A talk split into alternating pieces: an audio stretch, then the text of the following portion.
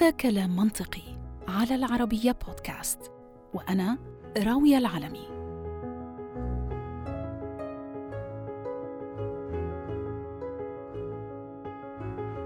حلقة الأسبوع الماضي بقيت معي حتى بعد ما انتهيت من إعدادها وتقديمها بأيام.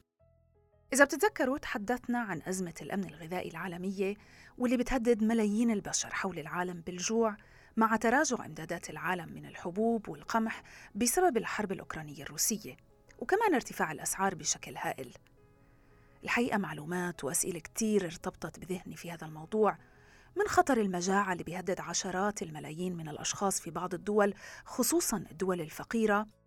لهدر الطعام اللي تحدثنا عنه وتحديدا في عالمنا العربي اللي بيوصل ل 30% مما نستهلكه من طعام وصولا لوباء السمنة اللي بيعاني منه ما يصل ل 40% من سكان الأرض بحسب إحصائيات منظمة الصحة العالمية لعام 2021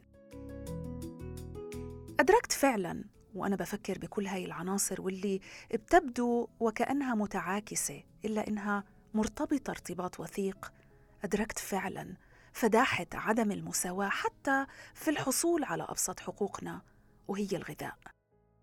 أدركت أيضا سخرية القدر في هذا العالم اللي إحنا منعيش فيه. سخرية الأقدار اللي شاءت إنها تحول أحد أهم المنظومات اللي خلقها الله سبحانه وتعالى وزرعها في أجسامنا ومن ثم عززها تطور جنسنا البشري وهي منظومة التوفير الأيضي الميتابوليك ثريفت حولتها الأقدار من أحد أهم أسلحة جنسنا البشري للبقاء على قيد الحياة في أوقات المجاعة. حولتها لأبرز المخاطر اللي ممكن تهدد صحتنا وحياتنا بشكل عام. خليني أشرح لكم أكثر بعتقد إنه الجميع بيدرك بأن إحنا هلأ منعيش في زمن الوفرة في الغذاء بشكل عام طبعاً. مع العولمة والتطور في تكنولوجيات الزراعة بدنا الآن ومن الناحية النظرية قادرين على الحصول على أي منتج غذائي خارج مواسمه الطبيعية حتى وإن كان موطن هذا المنتج الأصلي على بعد آلاف الأميال منا. وبعتقد كمان أنه الجميع بيدرك أنه هاي الوفرة ما كانت سمة الأزمنة الفائتة أبداً. على مدى ملايين السنين حتى قبل ظهور جنسنا البشري على وجه الخليقة ضربت مناطق من كوكبنا موجات لا تحصى من الكوارث وتبعتها تغيرات هائلة في المناخ ومجاعات كتيرة وندرة في الغذاء وسباق محموم مع غيرنا من المخلوقات على مصادر هذا الغذاء. فالسؤال هو كيف تمكنا من الصمود والبقاء؟ والجواب له جوانب متعددة. يمكن أهمها هي منظومة التوفير الأيضي الميتابوليك ثريفت. هاي المنظومة بتمكن أجسادنا من الاقتصاد في صرف الطاقة عند شح الغذاء واللجوء لتخزين الدهون لاستخدامها كمصدر للطاقة لاحقا. المضحك المبكي بصراحة في الموضوع هو أنه هاي المنظومة اللي أنقذت حياة أجدادنا وأنقذت حياة جنسنا البشري من خطر الفناء والانقراض هي ذات هالمنظومة اللي بتجعلنا الآن منواجه خطر الإصابة بأمراض كتيرة منها السكري وارتفاع ضغط الدم وأمراض القلب وبتهدد بشكل مباشر صحتنا وحياتنا في مواجهة وباء العصر السمنة. قبل ما نكمل اسمحوا لي أعزائي أني أعرف معنى السمنة من الناحية العلمية. السمنة أو الوزن الزائد هو نتيجة حتمية لخلل مزمن في توازن الطاقة لدى الأشخاص اللي بيستهلكوا سعرات حرارية من الطعام والشراب أكثر بكتير من حاجة أجسامهم الأيضية للقيام بالوظائف البدنية. يعني باختصار ما بيدخل أجسامهم من طاقة أكثر بكتير مما ينفقوه من طاقة. فبيقوم جسمهم طبيعيا بتخزين هذه الطاقة على شكل دهون. أما مستوى السمنة كيف يقاس؟ فأحد أبرز الطرق هو قياس مؤشر كتلة الجسم وهو عبارة عن وزن الشخص بالكيلوغرامات مقسوم على مربع الطول بالأمتار. فبعد ما تجروا هاي العملية الحسابية إذا كانت النتيجة أقل من 18 ونص فأنت عزيزي تعاني من نقص في الوزن. وإذا كانت ما بين 25 و 30 فأنت عزيزتي بتعاني من زيادة خفيفة في الوزن.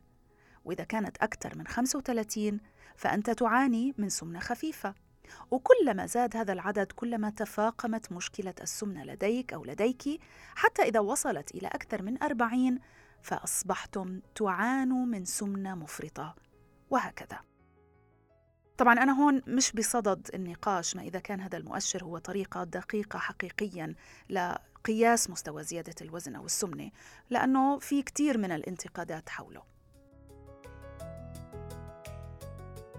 ولحتى نفهم الموضوع بشكل أعمق معنا اليوم في الاستوديو الدكتور هشام حرب استشاري الغدد الصماء والسكري ومعالجة البدانة بالطرق غير الجراحية في مستشفى الإمارات.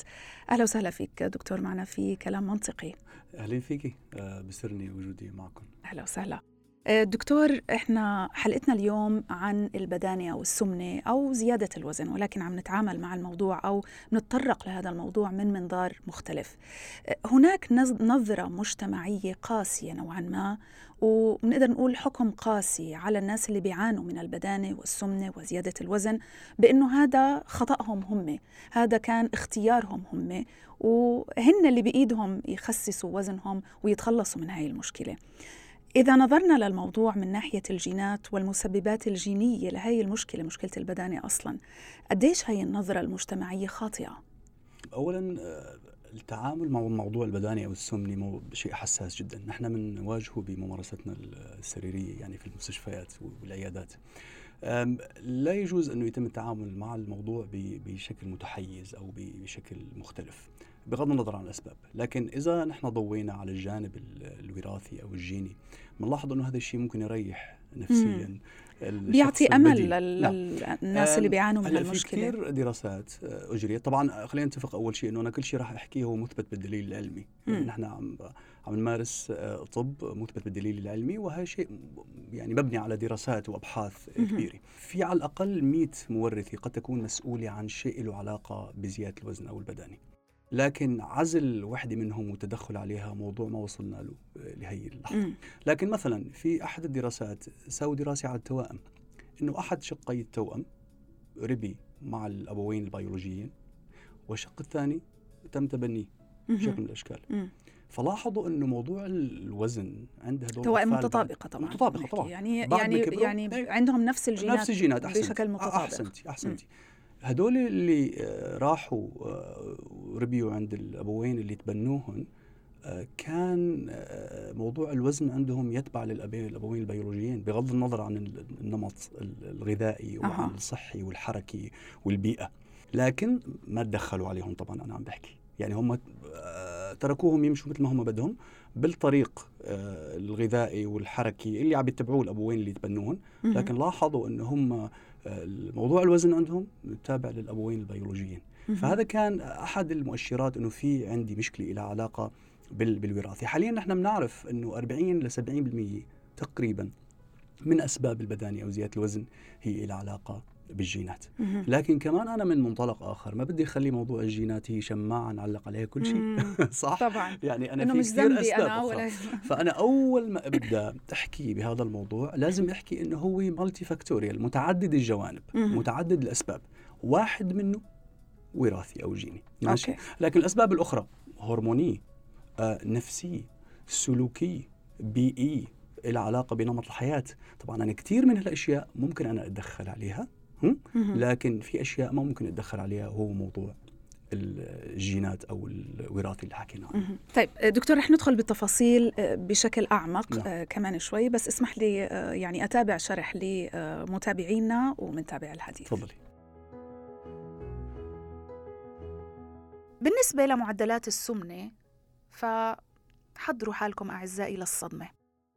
بحسب إحصائيات منظمة الصحة العالمية في أواخر عام 2021 فأكثر من 40% من جميع الرجال والنساء في العالم يعني حوالي 2.2 مليار شخص بيعانوا من زيادة في الوزن أو السمنة.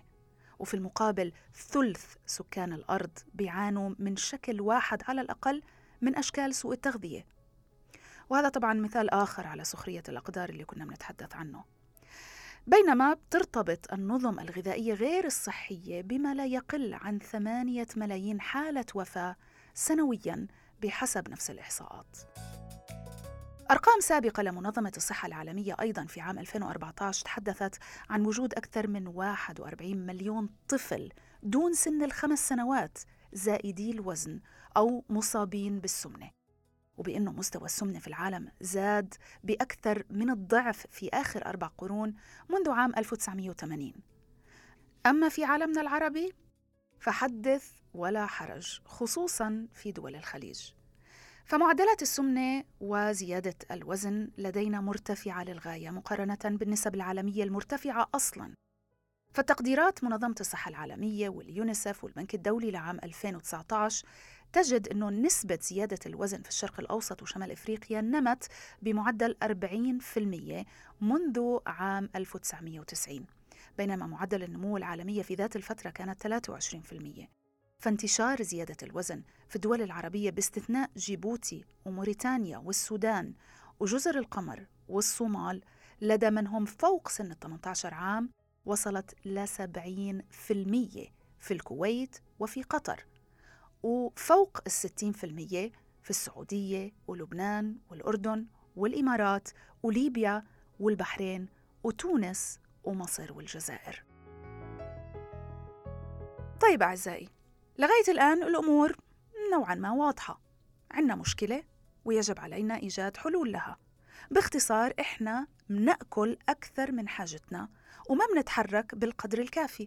وعلينا إنه نغلق أفواهنا أو نخيطها على الأقل ونمارس الرياضة بشكل أكبر. صح؟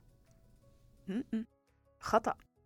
الأمور على ما يبدو ليست بهاي البساطة. فجميعنا بنعرف هذا الصديق أو أحد الأقرباء اللي منذ أن عرفناه هو يتبع حمية غذائية ما ويمارس الرياضة على أمل فقدان الوزن ولكن دون جدوى. كلنا بنعرف تلك الصديقة اللي لم تبقي ولم تذر من حمية كيتو وآتكنز وحمية عصائر أو غيرها وبتمضي يومها كله في الصلاة الرياضية ويمكن تمكنت من تخفيض وزنها بعض الشيء ثم سرعان ما عاد وزنها للزيادة حال عودتها لنظام غذائي طبيعي لأنه وببساطة من يستطيع أن يبقى في حالة حمية من الحرمان طوال حياته طيب فما المشكلة إذن؟ وكيف نجد الحل؟ الإجابة أتى بها علماء الجينات اللي عكفوا على إجراء دراسة جينات البشر لمعرفة إذا ما كانت بعض الطفرات الجينية هي المسؤولة عن هذا الوزن الزائد وخرجوا بنتيجة أنه بعض التغيرات في بعض الجينات المعينة مثل مثلا جين اسمه Ankyrin B واللي بيحمله الملايين من البشر ممكن يكون أحد المتهمين في هذه القضية. هذا الجين بيجعل الخلايا الدهنية بتمتص الجلوكوز أسرع بكتير من الوتيرة الطبيعية وهذا بيجعلها تتضاعف بالحجم في وقت قياسي. وعند إضافة طبعا هذا الجين لنظام غذائي مليء بالدهون مثل حميتنا العصرية أو تباطؤ في عملية الأيض بسبب التقدم في السن فالنتيجة الحتمية رح تكون السمنة. إذا الوزن الزائد أو السمنة إلها أسباب جينية وراثية. والحقيقة أن الدراسات بتشير إلى أن هذا العامل الوراثي يكمن تأثيره على الإصابة بالسمنة بنسبة تتراوح ما بين 40 ل 70%. العلماء قسموا أنواع السمنة المرتبطة بالجينات الوراثية لنوعين سمنة أحادية الجين monogenic وهي نادرة نوعا ما وسمنة متعددة الجينات polygenic وهي النوع الأكثر شيوعاً بحيث بيكون لمجموعة كبيرة من العوامل الوراثية ممكن توصل ل 50 أو 100 نوع مختلف من الجينات.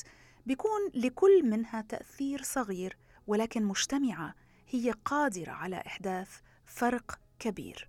لكن يجمع العلماء على أنه القاسم المشترك ما بين النوعين هو طريقة عمل هذه الجينات بيولوجيا وطريقة تأثيرها على الجسم. وكلمة السر هون هي الموصلات العصبية الدماغية واللي بتضبط نظام المتعة والمكافأة المرتبط باستهلاك الطعام واللي بيقوم بإفراز هرمون الدوبامين هرمون السعادة مع كل لقمة إضافية بنتناولها. خلينا نفهم هاي النقطة أكثر من الدكتور هشام. هلا شوفي أحادي جين موضوع نادر جدا وبنسميه نحن syndrome أو أو متلازمة. يعني أنا من أول طبعا صعب يمكن خلال مراحل الطفولة الاولى لازم طبيب الأطفال لما ينعرض عليه طفل بدين اولا يتم نفي هذول الأسباب النادرة اللي بنسميهم اللي هن بيكون فيهم طفرة وراثية يعني أنا في عندي بجين واحد أحسنت معين أحسنت يعني. بالدي ان اي مثلا اللي هو الشفرة الوراثية الموجودة عندنا هي عبارة عن تسلسل. آه، من ال من ال- البروتينات هي التسلسل إذا صار في تبدل يعني بروتين ركب مكان بروتين آخر أو تم حذف بروتين على سبيل المثال نسميه طفرة وراثية. هي الطفرة الوراثية تم عزلها ببعض ال- ال- الأنواع من المتلازمات اللي بنسميها طبعا ما بيكون بس بداني كمان بيكون بالتغير بالشكل حتى شكل الوجه بيكون مختلف عند هذا. الطفل على سبيل المثال لكن ممكن بس يكبر شوي أكثر بصير آه، واضح آه، للعيان شو, أكثر شو أسماء هاي المتلازمات واحد اسمه عنها؟ Prader-Willi مثلا لكن الموضوع نادر يعني أنا مثلا مم.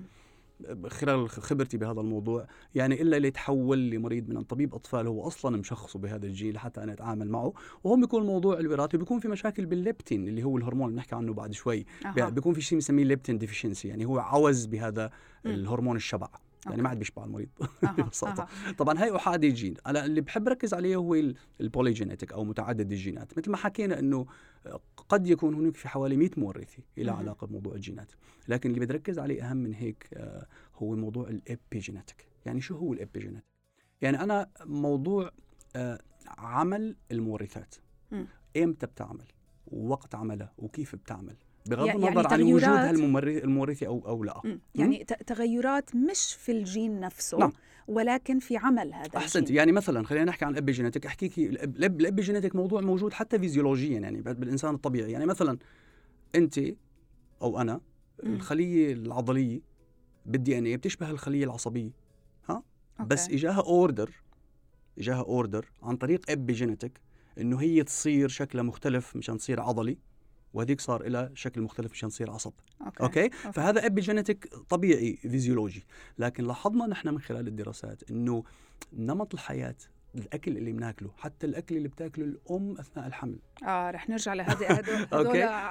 نقاط ممكن مهمه يأثر كثير على موضوع التغيرات بوظائف الجينات بعمل الجينات يعني يعطيها أمر أنت لا ما عاد تشتغلي يا مورثي أنت لا أشتغلي هلأ بيكون هذا الأمر قد. يكون يعني مش آه، آه، بال- بصالح الجسم بشكل عام وقد يؤدي بالنهاية للبداني فمثلا الناس اللي آه، نمط آه، حياتهم في الكثير من ال- الأكل الغير الصحي مثلا النشويات والوجبات السريعة واللي بي مثلا بي بي آه، بيتحركوا أقل بسبب تعرفي نمط الحياة حاليا كله مكتبي عند عند معظم مزبوط. الناس اللي ما بيشتغلوا على هذا الموضوع وطبعا إذا أنت بترجعي 40 50 60 سنة لورا الأمور مختلفة تماما على فكرة أنا لأنه لهيك عم الحياة. كانت مختلفة عرفتي نعم. شو الفكرة مشان هيك اسمه ابيجينيتك لأنه نحن حاليا والله أعلم شو الجيل الجديد منتظره. لأنه خلال ال 60 سنة هي صار في تبدلات كتير كبيرة بنمط الحياة? وقد تعمل هي التغيرات بالوظائف الجينات اللي عم نسميها. ابيجينيتك هلأ شو بصير بعدين رح تضلها موجودة أو تكمل ما حدا بيعرف بس على قد يكون في. مؤشرات يكفي يكفي أصلا كل التطور التكنولوجي وال social media اللي خلت أطفالنا أصلا يقضوا هلأ أوقات هائلة صحيح وكم ساعات وراء مهول الشاشات وراء الشاشات بدون ما يتحركوا زي ما. كنا إحنا يمكن في, صحيح. في طفولتنا. بنلعب و... وبنعمل جهد بدني كتير نعم أكبر منهم نعم نعم طيب دكتور شو هي أبرز المورثات اللي بنحكي عنها اللي ممكن يكون في يحدث لها نوع من أنواع التغيير في عملها. وبالتالي تأثر جينيا على آه، فكرة إحنا رح يصيبنا بداني أو لا.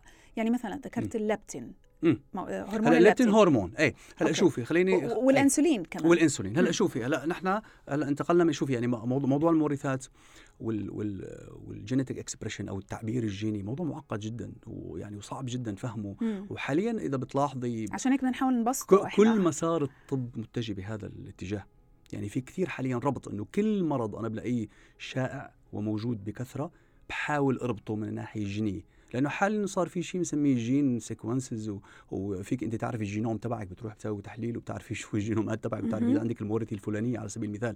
لكن نبقى ب ب بمشكلة إنه أي جين هو اللي فيه مشكلة. هو- هون هون الموضوع. طيب إذا الجين ما في مشكلة طيب شو التأثير الوظيفي اللي صار عليه أو التغير الوظيفي اللي. صار عليه. هون المشكلة هلأ انتقلنا من هاي الموضوع في ربط كتير مهم أنا حكيت بأسباب البداني وحدة منها جينية أو مور- مورثيه لها علاقة بالمورثات والعامل الآخر قلنا هرموني صح طيب صح. بجسمنا في على الأقل عشر هرمونات مسؤولين مسؤولين عن موضوع الجوع والشبع عشر هرمونات عشر okay هرمونات. شو هم هي الهرمون يعني أو في أبرزهم أبرزهم. أهمهم قد يكون أكثرهم فعالية وأقواهم هرمون اسمه الجريلين هو من المعدة. هذا هرمون الجوع. هذا مشكلة المشاكل. okay. في الهرمونات التسعه عليه هذا. الهرمونات التسعة الثانيين ها كلهم بيثبطوا الشهية على فكرة. لكن هذا يعني اللبتين الواحد- والإنسولين بيثبطوا ال- الليبتين هلا الإنسولين بنسميه هرمون بناء يعني هرمون بيزيد الوزن okay؟ مم. لكن تأثيره على الشهية مختلف على حسب أو وقت إفرازه okay؟ مم. لكن الهرمونات ال- الثانية اللي موجودة طبعا هاي الهرمونات جزء منها كبير من الجهاز الهضمي بينفرز من المعدة والأمعاء. آه، ليبتين آه، مثلا من ال- الخلايا الدهنية. آه، في بعض الهرمونات ال- ال- الأخرى اللي بتنفرز من باقي أنحاء الجسم وكلها بتصب بأوامرها بالدماغ. هذا الدماغ بمنطقة بنسميها الهايبوثالاموس أو تحت المهاد اللي هو منطقة كثير أنا بسميها مركز التحكم والقيادي. okay. مش بس على الوزن. مركز التحكم القيادي لضربات القلب لضغط الدم لحرارة الجسم لل mood المزاج. فمشان هيك شوفي الربط بين هاي الأمور كلها مع بعض. البعض. هذه ال control room تبعت الدماغ. يا عيني عليك. بنسميها أنا بسميها مركز التحكم والقيادي هذا. المركز التحكم والقيادي اللي حكينا عنه دائما في عندي أوامر بتلقاها وبيرسلها. يعني طيب أنت بتتخيلي إنه ما في عندي هرمون جوع مثلا؟ طب ما كانت الناس ماتت. آه طبعا. صح ولا يعني إذا ما بيجوع الواحد كيف بده يعرف إمتى بده يأكل؟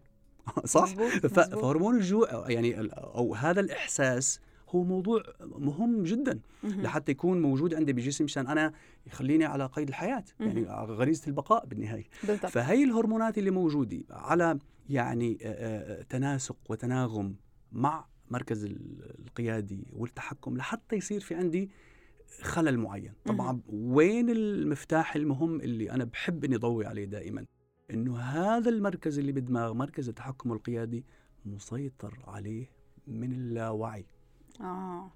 بالحالات الاعتيادية. كبيرة يعني. بال- معناته ما في لكن- شيء بإيدنا. لكن يمكن تفعيل الإرادة الواعي وأنا أشتغل عليه شوي شوي لحتى التبديل. أوكي. طيب دكتور ترجم لنا هذا الكلام م. بأمثلة. يعني مثلا هرمون الليبتين م. لما يصير في يا طفره جينيه يا. تغير في آه، عمل الجينات اللي ممكن تأثر عليه أو تأس يصير في نوع من أنواع المقاومة لهذا مهم. شو بيصير بالضبط؟ من بداية مكان إفرازه لغاية ما آه، إشاراته أو أو الرسائل اللي بيحملها للدماغ توصل للدماغ نعم. شو بيصير؟ هلا الفكرة إنه نحن بنفكر إنه مثلا طبعا أنا عندي خلايا كتير دهنية صح. بال- عند الإنسان السمين أو البدين معناتها لازم يكون عندي كثير ليبتين لأنه الليبتين هو من الخلايا يعني الدهنية صح؟ منطقيا. فمعناتها لازم واحد يشبع صح؟ مم. لكن هو اللي بصير في شيء بنسميه leptin resistance يعني هو مقاومة للليبتين. مثل الإنسولين عند السكريين النمط الثاني. آه عندهم كثير إنسولين. بس الجسم ما بيعرف يستخدمه. okay. يعني هو مشكله بقاومه أحسن يعني المشكلة بقدره الجسم على استخدام هذا الهرمون. مش المشكلة هو توفر ال- ال- الهرمون أو لا. المشكلة هو يعني مثلا الإنسولين مشان أنا ابسط الموضوع شوي لأنه معروف أكثر الإنسولين هو شغلته البواب اللي بدخل السكر لجوات الخلية مشان نستخدمها كطاقة. طيب إذا أنا في عندي كتير إنسولين برا بس هالمستقبلات هالبواب مفتاحها ما عم. يشتغل منيح مقفولة طب شو شو استفدت من الإنسولين أنا كله برا آه. نفس الطريقة بصير عندي بموضوع الليبتين إنه الليبتين تأثيره على مراكز الجوع والشبع اللي بد... اللي الشبع بالذات اللي بالدماغ آه، بصير بلانت يعني ما ما عاد ما ما عاد يأثر عليه بصير. في منه كثير. لكن للأسف إنه آه، ما في يعني من الناحية الوظيفية آه، مش مش عم بقوم بدوره ف- على ف- الشكل المناسب فدماغي مش عم توصله رسالة إنه أنا شبعت إنه وقف وشبع أنا أحسنت. شبعت وقف أكل. احسنت أحسنت. بينما بضل عنده شعور دائم بالجوع. أحسنت. يعني بصير في عندي جوع. طبعا نرجع نحكي عن عن عن موضوع مهم ودقيق اللي بنسميه برنامج المكافآت. ما بعرف إذا أنت ده قرأتي عن هذا. الموضوع قرات عنه بالفعل نعم. وانصدمت وطبعا هي الفكرة كلها طلعت من حديثنا أنا وياك قبل آه، صح، ما نبدأ صح. ال- المقابلة نعم. لأنك قلت لي إنه فعلا حل هاي المشكلة الناس بتفكر إنها تكمن بالمعدة ولكن هي تكمن في الدماغ صحيح صحيح بمركز صحيح. المكافأة أو نعم. منظومة المكافأة نعم، اللي هي المكافأة. اللي بتنتج الدوبامين اللي هو هرمون صح السعادة صح هلا شوفي يعني هي بنسم- بنسميها feel good hormones يعني ال- الهرمونات اللي بتخلينا نحن مبسوطين ها؟ سعيدين السعادة طيب إذا. انت ابنك بي بي كل يوم الصبح بتقولي له إذا بترتب تختك أنا راح أعطيك مكافأة راح أعطيك شغلة حلوة okay؟ بجوز بعد شهر يقول لك ماما ممكن رتب كل البيت؟ آه صح. لو. بده مكافآت أكثر صح. نفس الشيء عندي أنا منظومه بالجسم بسميها rewarding وعلى فكرة هي له علاقة بالإدمان أو ال addiction بالضبط. يعني بالضبط. مثل مثل اللي مدمن على المخدرات أو ال ال الهيروين أو ال ال ال ال ال الأمور ال- الأدوية ال opioids بنسميها. نفس الشيء بصير عندي بعض إدمان على بعض أنواع الأغذية وخاصة السكريات. لأنه هي بتخليك تحسي إنك انت مبسوطة. بالضبط. فبتصير okay معناتها خلينا نحن نكتر منها نكتر عشان منها. أضلني مبسوط. نكتر منها نكتر منها بتوصلي لمرحلة إنه أنت صار الموضوع خارج إرادتك. يعني بال باللا آه رجعنا للاوعي. رجعنا لموضوع اللاوعي. التدخين لأنه نفس القصة. هو. عندك هذا ال reward system feeling good حسيت إني أنا مبسوط كثير. فكثير من الأمور هي لها علاقة بهذا ال rewarding system طبعا في أحد ال- أحد النظريات إنه قد يكون كمان له هذا ربط جيني. يعني آه، امبارح كمان أنا شوي هيك لأنه الإدمان برضه زيادة عن اللزوم. أيوه أحسنتي. إيه. فشي بنسميه reward deficiency syndrome يعني هو متلازمه عوز ال- المكافآت. يعني okay. واحد أصلا الدوبامين عنده مش كتير بس هو من جوا بحاجة لأنه شيء يفعل الدوبامين عنده. فبقوم. شو يساوي؟ بيساوي أشياء بتزيد له الدوبامين okay اللي هي مثلا الأكل الحلويات على سبيل المثال أو الإدمان فيمكن من هون طالع موضوع إنه الإدمان قد يكون له كمان أثر آه، حلو. أثر أثر, أثر جيني جميل. طبعا مو مش الدوبامين لوحده في في هرمون في آه، بنسميها neurotransmitter يعني نواقل عصبية. مثل الدوبامين كمان مسؤوله عن هذا الموضوع آه طبعا آه، الطب ما كان بعيد عن هذا الموضوع في أدوية طوروها آه لحتى يشتغل على الدوبامين بس طلع للأسف إله side effect كثير كبيره بنحكي أها. عنه إذا بت- إذا بتحبي أها.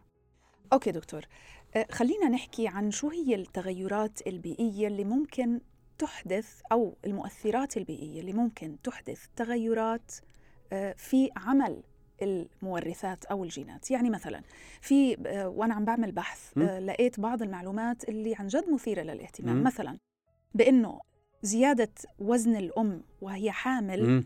بخلي الطفل ال- ال- اللي رح يولد أكثر عرضة للإصابة إصابة بالسمنة. هذا واحد. اثنين الأطفال مثلا اللي آه، ولدوا عن طريق ولادة قيصرية أيضا هم أكثر عرضة للإصابة بالبدانة من الأطفال اللي آه، ولدوا آه، ولادة طبيعية. ما بعرف إيش ال نعم. ال ال الربط. الربط السببي ما بين نعم، الاثنين. نعم.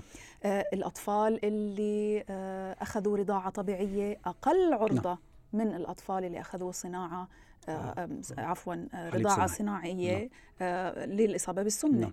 آه، في كتير عوامل أخرى يعني ما ما كان الواحد بتخيل له إنه إلها علاقة أو ممكن صح. تأثر على جينات أو عمل الجينات عند الإنسان بحيث إنه تجعله بدين صحيح. أكثر من غيره. صحيح. هلأ شوفي يعني نحن بال- بالدراسات العلمية خليني أشرح ب- بس بثواني عن هاي الموضوع لأنه مهم. عادة بيبدأ البحث بفرضية هايبوثيسز أنا بطرحها. وببدأ أبحث على أرض الواقع بشوف بجيب مجموعات بجيب مجموعة بعطيهم حليب صناعي مجموعة بقليهم على الرضاعه الطبيعي برجع بقارن بينهم بعد فترة شو بصير طبعا ممكن حول العالم يصير 25 30 40 دراسه على نفس الفرضية. لكن بعدين بنيجي بنسميه شيء بنسميه بنسميه تحليل منهجي systematic review أو meta-analysis بنجمع هدول ال 25 وبنشوف هل لهم أهمية إحصائية ولا. لا? فأحيانا بعض هاي الأشياء اللي أنت بتقراها بسطر أو سطرين هي في وراءها 25 30 40 بحث. okay؟ وسنين من العمل وممكن يعني. يكون في بينهم تناقضات على فكرة. يعني انتبهي هذا الموضوع إنه ممكن يكون في بعض التناقضات. مثلا على موضوع ال- ال- العمليات القيصرية ال C-section في بعض ال- الدراسات قالوا لا ما في ربط. في بعض الدراسات قالوا لا يمكن يكون في ربط إنه هدول الناس ال- عفوا النساء اللي ولدوا ولادة قيصرية آه، أولادهم أو ال- ال babies اللي جابوهم كانوا أكثر وزنا. طبعا يعني بالنهاية بغض النظر عن السبب لأنه أنا ما بعرف السبب وحاولت إني أوجد السبب طبعا ما لسه هو مش موجود هو عبارة عن يعني observational study بنسميها نحن. يعني راقبوا لاحظوا هاي الملاحظة عم بيبحثوا لكن أنا رسالتي اللي بدي أوصلها إنه آه، يا مدام ما تساوي cesarean الا اذا كان في استطباب لل cesarean أنت بتعرفي إنه حاليا العمليات القيصريه بس حالياً- تكون اختيارية أصلا يعني. لكن في كثير أحيانا بتصير اختيارية اذا أنت بتعرفي أو بتسمع أنا مشان الله يعني ابني يكون مولود بهذا اليوم أو بهذاك اليوم أو بكذا هي التفاصيل فإذا موضوع العمليات القيصرية قد يكون له مشاكل فمشان هيك أنا ما لازم إني أنا ركز على هذا الموضوع مم. إلا إذا كان له استطباب من قبل طبيبي قال إنه بدك عملية قيصرية بنيجي لموضوع الحليب الصناعي هذا عليه دراسات أكثر وأهم وأدق. بعتقد بأنه بيأثر على نوعية البكتيريا الحميدة اللي عايشة في جهازنا الهضمي اللي آه، مايكروبيوم يعني صح. ذا هلأ مايكروبيوم في نظريتين في نظرية بتقول لك بنسميه ال low protein ال low hypothesis بيعتقدوا إنه كمية البروتين اللي موجودة بحليب الأم آه، أقل نسبيا من الحليب الصناعي أو. الحليب البقر خلينا نحكي وبنفس الوقت أكثر نفعا هي okay. هي أحد النظريات okay إنه ليش بيكون الوزن أقل مم. عند الأولاد اللي أخذوا رضاعة طبيعية. النقطة الثانية موضوع ال- ال- الفلورا المعوية أو الميكروبايوم اللي عم نحكي عنها، هذا طبعا مجال بحث كثير واسع. مهم. الميكروبايوم الموجوده عندنا بالجهاز الهضمي يعني هي عبارة عن جراثيم نافعة أو. بكتيريا نافعة. آه على فكرة بت بتساعدني بتركيب بعض الفيتامينات، بتساعدني على الهضم، أكيد طبعا وبتساعد على بنسميه الاستقلاب، الاستقلاب يعني هو تحويل الأكل والشرب لطاقة. بجسمي. يعني عمليه عملية الايض أحسنتي مم. فلاحظوا إنه الناس اللي في عندهم microbiome diversity يعني في عندهم تنوع بالبكتيريا الحميده لاحظوا إنه نسبة البدانة عندهم أقل من الناس اللي آه، عندهم نوع واحد طاغي من هي البكتيريا آه. الفلورا السبب ليش في ناس تاخذ antibiotic كثير مثلا. مم. هي أحد الأسباب. اللي ال- بتدمرها عشان لازم. عشان هيك لازم ناخذ المضادات ال probiotics probiotics طبعا هلا بحكي عن هذا العلاج أو إنه ومدى دقته يعني. لكن ال- ال- ال- الفكرة إنه إنه الربط بين بين هي الموضوع والبدانة لاحظوا إنه مثلا بعض أنواع ال diet ال Mediterranean diet أو بنسميها حمية البحر الأبيض المتوسط كثير حمية صحية على فكرة. وهي الحمية منصوح فيها لمرضى السكري ومرضى الضغط وك life ك lifestyle لاحظوا إن ال- ال- التنوع الفلورا فيها أحسن من اللي بياكلوا كتير fat أو دهون مثلا على سبيل المثال. فلاحظي قد إيه ال diet مهم. ال exercise. لاحظوا الناس اللي بيساووا exercise أكثر عندهم تنوع بالفلورا. طبعا هي تنوع الفلورا يعني شوفي انت طلعي حواليك سنة الحياة هي التعددية. سنة الحياة هي التنوع.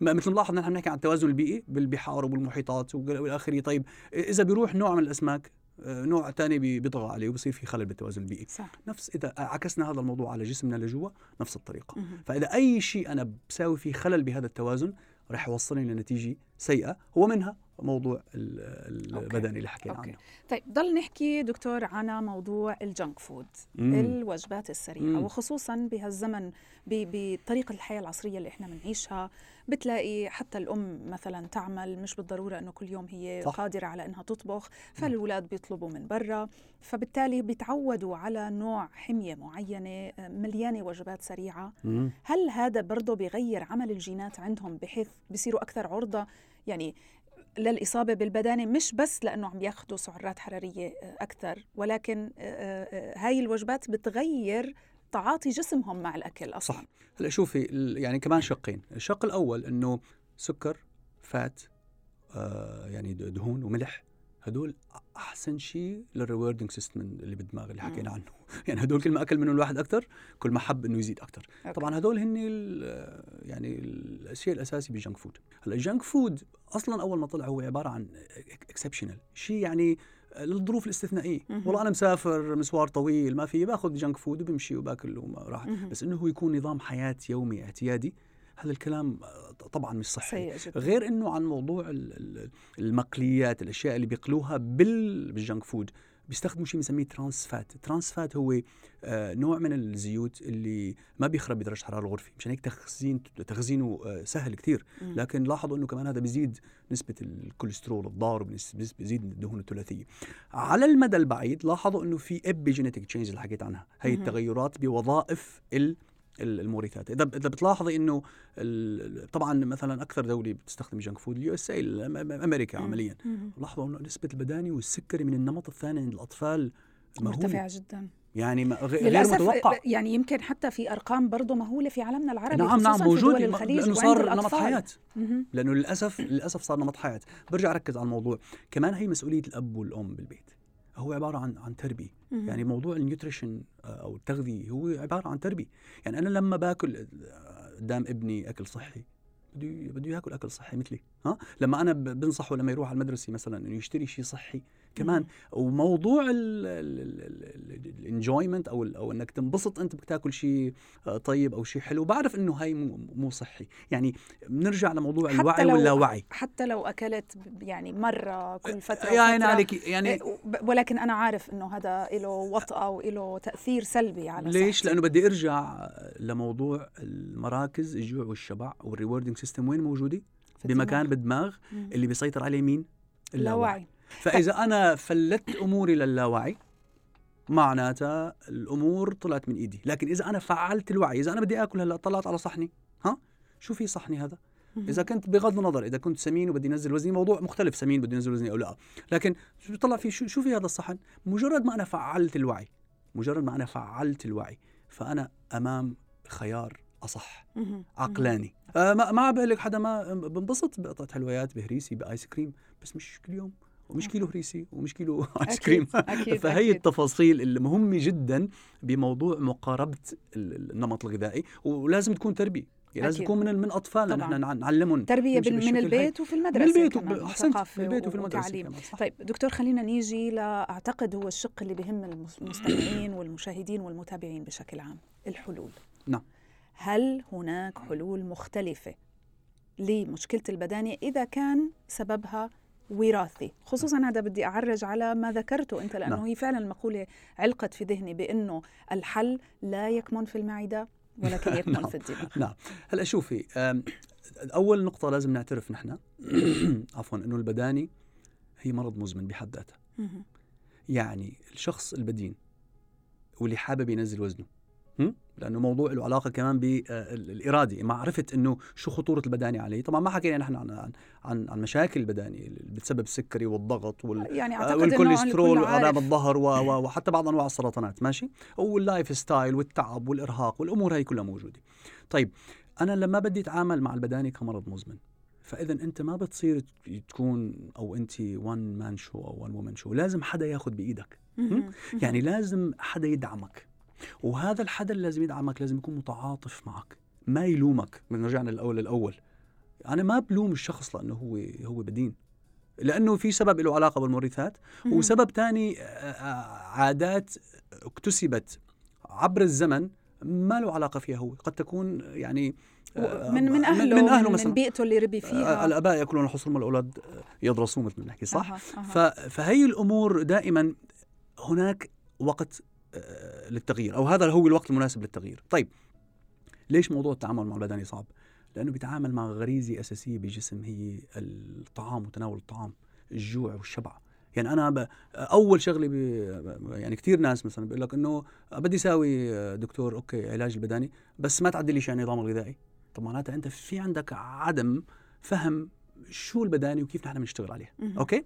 فموضوع المقاربة بموضوع ال- ال- البداني تبدأ من ال life style أو نمط الحياة اللي عم نحكي عليه نحن. وأنا طريقتي بالتعامل مع هدول ال- يعني ال- الأشياء إذا كان حدا وزنه زائد وبده ينقص وزنه أنا بحب إنه آه، علاج البداني يمر بمرحلتين مرحلة بنسميها إنقاص الوزن السريع اللي هو في كثير motivation وتحفيز إنه أنا. أنزل له وزنه وفي 2 مشكلة كيلو هذا. بالأسبوع لا ما في مشكلة لا في لما- مشكلة لا- إنه to maintain it إنك تقدر آه، تحافظ آه، عليه. أيوة، ما هي- هي اللي عم نحكي. على حمية كل عمرك أحسنت. يعني برضه ف... فأنا هاي اللي عم نحكي طور إنقاص الوزن السريع اللي هو قد يكون ست أسابيع سبع أسابيع ثمان أسابيع لحتى انزل لوصل للهدف بعدين to keep off اللي هو ال maintenance طول مدة ال maintenance أو أو إني حافظ على وزني قد إيه بتكون؟ هي مدى الحياة.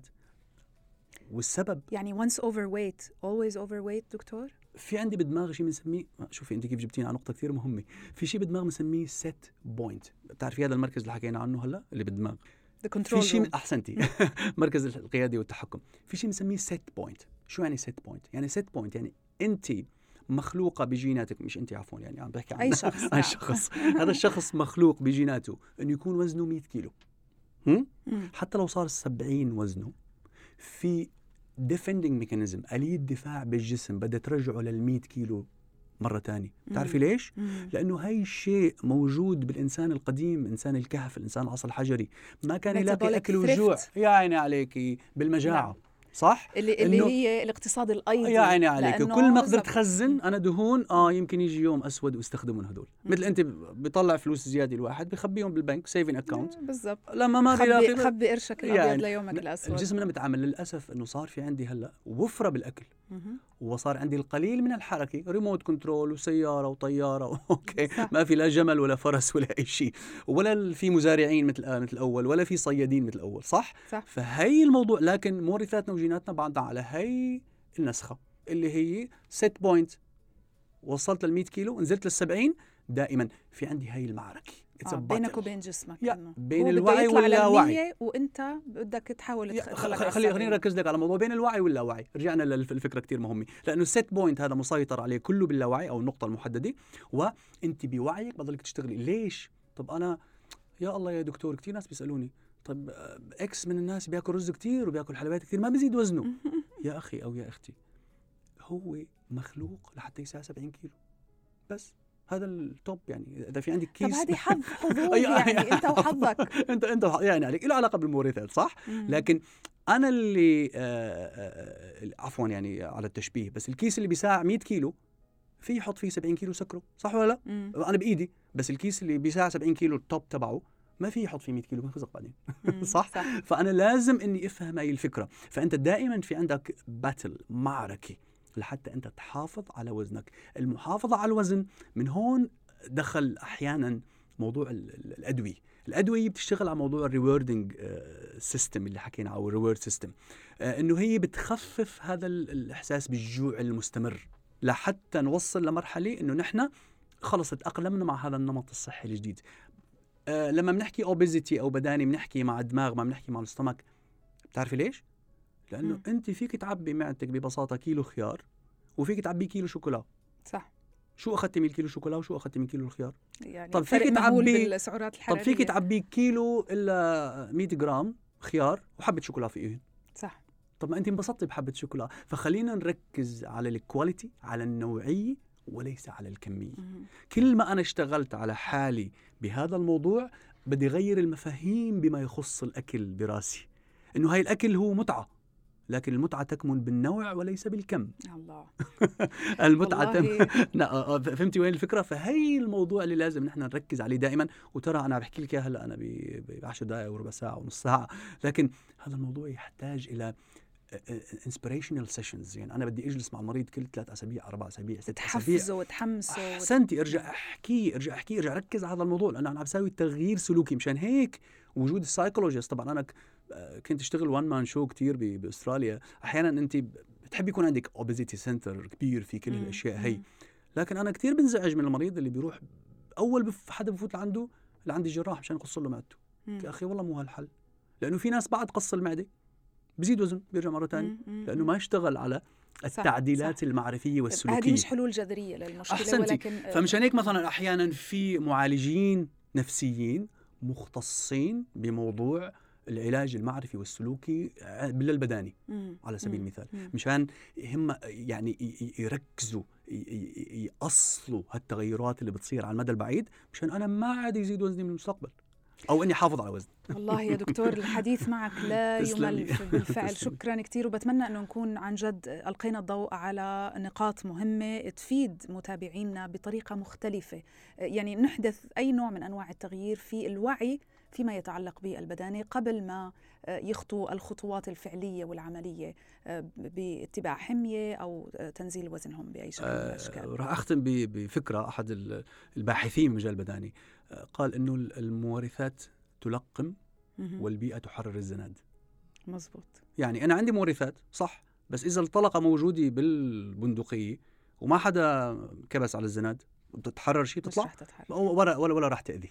فالبيئة هي اللي بتحرر الزناد وهي اللي بتسوي لك المشاكل اللي العلاقة بالبدن. والبيئة تحت سيطرتنا. يا عيني نقدر عليك نسيطر. احسنتي المورثات لا حول ولا قوة نعم. لكن البيئة تحت سيطرتنا خلينا نركز على هذا الشيء لأنه تحت دائرة تأثيرنا أما التركيز على الأشياء التي خارج دائرة تأثيرنا هي هم وهي مش حل بالنهاية بالضبط. فما نفكر فيها شكرا جزيلا لك. دكتور هشام ويعني أنا سعيدة جدا بوجودك معنا سررت. ونتمنى انه نشوفك في حلقات قادمة معنا في. كلام شكرا. لك سررت شكرا شكراً. شكرا في ختام حلقتنا. لأنه كل مناحي حياتنا مرتبطة ببعضها البعض بشكل أو بآخر. وعودة على ما تحدثنا عنه في بداية هاي الحلقة إحنا مقبلين للأسف على فترة صعبة وعصيبة من تاريخنا ومن تاريخ جنسنا البشري. فمع ارتفاع أسعار الغذاء عالمياً وشح إمدادات بعض المواد الغذائية الأساسية المجاعة ستهدد ملايين من البشر. ولكن بعكس ما بتتوقعوا السمنة ستهدد حياة المزيد من البشر أيضاً. ففي الوقت اللي دخلنا الاستهلاكي رح يقل بسبب ارتفاع أسعار كل شيء. هذا ما رح يعني أبداً إنه إحنا سننفق أقل على الغذاء بل يعني إنه إحنا سننفق أقل على الغذاء الصحي. ورح نتوجه لبدائل أقل ثمناً لكن للأسف رح تكون أقل صحية. وهذا بيعني إنه مشكلة البدانة رح تتفاقم. لكن على الأقل تذكروا في المرة القادمة اللي بتلتقوا فيها بشخص بيعاني من البدانة وبكابد حتى يوصل لوزن صحي ويدرأ مخاطر صحية كتيرة ممكن إنها تهدد حياته. حاولوا إنكم تتذكروا أعزائي إنه زيادة الوزن اللي بيعاني منها ممكن لم تكن من اختياره. ويمكن أن يكون ذنبه الوحيد هو أنه ولد بحفنة جينات حددت مقاس خصره ووضعه الصحي مسبقاً. وإنه عشان يقدر يحيا حياة صحية ويخلي وزنه أقرب إلى الوزن المثالي مثلك أنت عزيزي المتابع أو أنت عزيزتي المتابعة هو محتاج لجهد أنبياء. ويحتاج أيضا لقبول حياة من الحرمان الذي لا ينتهي. فما تتسرعوا بإطلاق الأحكام. وكونوا أكثر تعاطفا. هذا كلام منطقي على العربية بودكاست وأنا راوية العالمي. أشكركم ودمتم دائما بأمان بإذن الله.